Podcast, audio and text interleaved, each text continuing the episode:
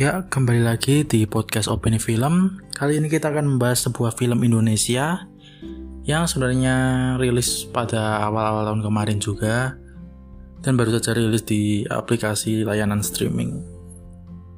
Ya, kali ini kita akan membahas sebuah film Gara-gara Warisan, sebuah kisah manis pahit sebuah keluarga.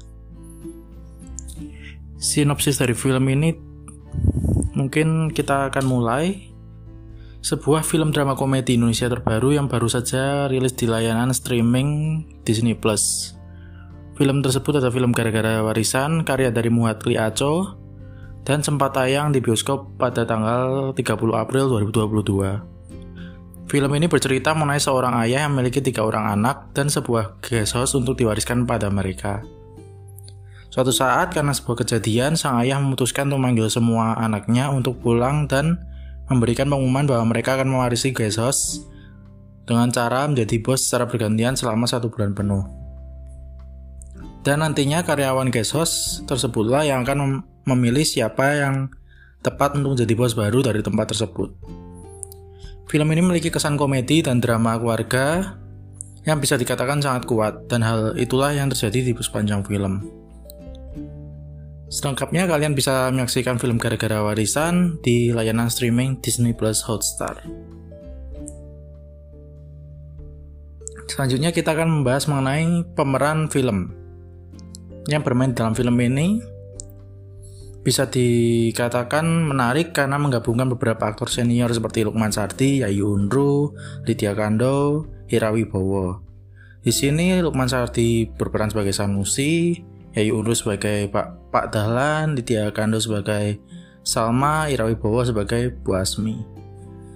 Selain itu juga ada aktor seperti Oka Antara yang berperan sebagai Adam, Sheila Dara berperan sebagai Vega, Indah Permatasari, dan beberapa aktor yang berasal dari komika seperti G. Pamungkas, lalu ada Ernest Prakasa yang berperan sebagai Benny, ada Ari Keriting, Lolok, Diki TV, Aci Resti, dan masih banyak lagi. Hal ini membuat penonton dapat melihat perpaduan menarik antara para pemain yang ada di film Gara-gara Warisan. Lalu kita ke selanjutnya membahas mengenai kelebihan dari film ini. Kelebihan terkuat dari film Gara-gara Warisan adalah inti cerita yang ditawarkan. Film ini menawarkan sebuah drama keluarga yang mungkin dapat dirasakan dan dialami oleh banyak orang. Hal itu membuat orang yang menonton film ini mungkin dapat merasakan apa yang terjadi dalam film.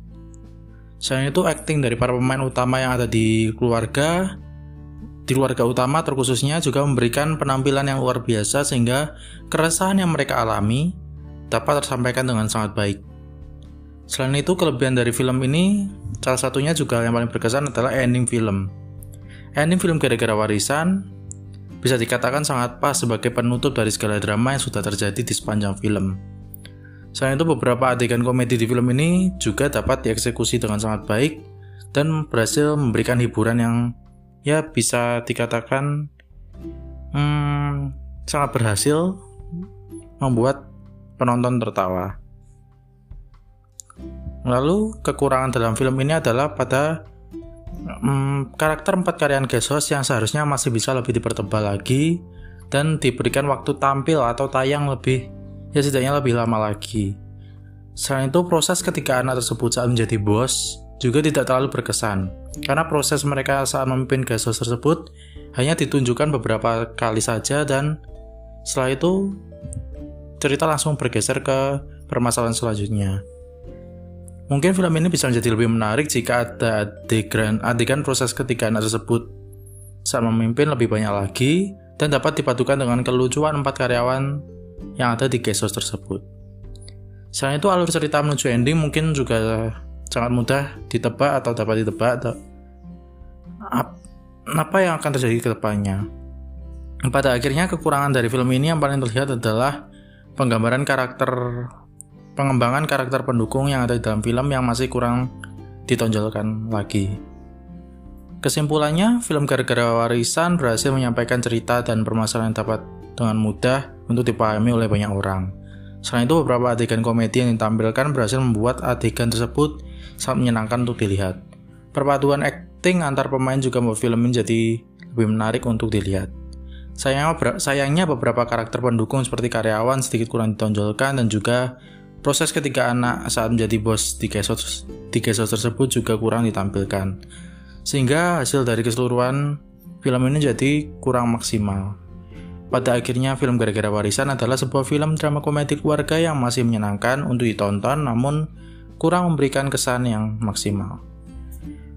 Begitulah review film Gara-Gara Warisan. Sampai berjumpa di Opin Film selanjutnya.